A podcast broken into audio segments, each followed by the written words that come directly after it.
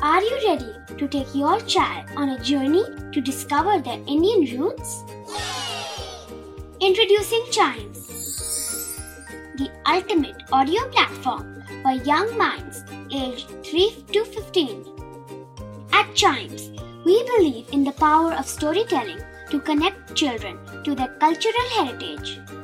From captivating folk tales to colorful festivals to mesmerizing history, Chimes brings the rich stories of Indian traditions to life. So connect your child to their Indian roots with us. Download the app today and start the journey.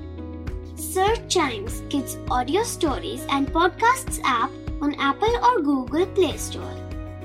Chimes, audio that inspires.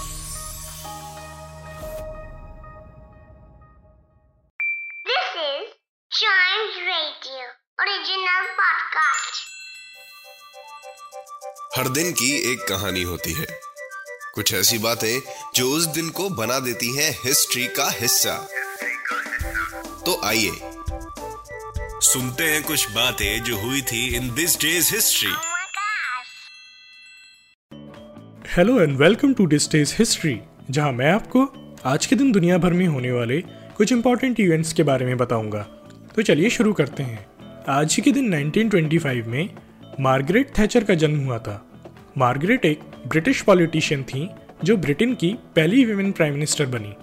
Margaret Britain की अकेली ऐसी prime minister थीं, जिन्होंने लगातार तीन consecutive elections में जीत हासिल करी थी। मार्गरेट को आमतौर पर उनके पॉलिटिकल करियर के लिए जाना जाता है, पर मार्गरेट ने अपने करियर की शुरुआत एक साइंटिस्ट की तरह करी थी, ये कम लोग जानते हैं। एज अ रिसर्च केमिस्ट वे उस टीम का हिस्सा थी, जिसने सॉफ्ट सर्विंग आइसक्रीम्स का इन्वेंशन किया था। तो अगली बार जब आप आइसक्रीम खाएँ तो मार्गरेट थैचर को ज़रूर याद करें।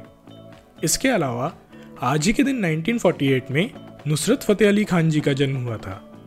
नुसरत फ़तेह अली खान जी का जन्म पाकिस्तान के फैसलाबाद शहर में हुआ था।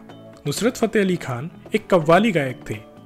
कव्वाली एक तरह का सूफी डिवोशनल म्यूज़िक होता है। नुसरत फ़तेह अली खान को शहनशाह कव्वाली के नाम से भी जाना जाता था। हिंदी फ़िल्म जगत में इनका गाया, दूल्हे का सहरा नाम का गाना बहुत लोकप्रिय हुआ। इसके अलावा आज ही के दिन 1987 में यूएस नेवी ने पहली बार ट्रेंड डॉल्फिन्स को पर्शियन गल्फ वॉर में यूज़ किया था। यूएस नेवी डॉल्फिन्स का यूज़ अंडर वाटर माइंस और दूसरे वेपन्स डिटेक्ट करने में करती थी। डॉल्फिन्स के पास एक नेचुरल साउंड नेविगेशन सिस्टम होता है जिसकी हेल्प से वे किसी भी मेटेलिक ऑब्जेक्ट को आसानी से लोकेट या ट्रेस कर सकती हैं। इसके अलावा 1999 में आज ही के दिन श्री अटल बिहारी वाजपेयी ने third time prime minister of India बनने की ओथ ली थी। श्री अटल बिहारी वाजपेयी भारतीय जनता पार्टी के फाउंडर मेंबर्स में से एक थे। श्री अटल बिहारी वाजपेयी एक बहुत अच्छे राइटर और पोइट भी थे। श्री वाजपेयी तीन बार इंडिया के प्राइम मिनिस्टर बने। तो आज के लिए बस इतना ही। अगर आप हिस्ट्री के फ़ैन हैं तो चाइम्स रेडियो के इस वाले पॉडकास्ट को ज़रूर लाइक शेयर और सब्सक्राइब करें, जिससे आपका कोई भी हिस्ट्री पॉडकास्ट मिस ना हो जाए। तो मिलते हैं अगले पॉडकास्ट में। तब तक के लिए goodbye and keep chiming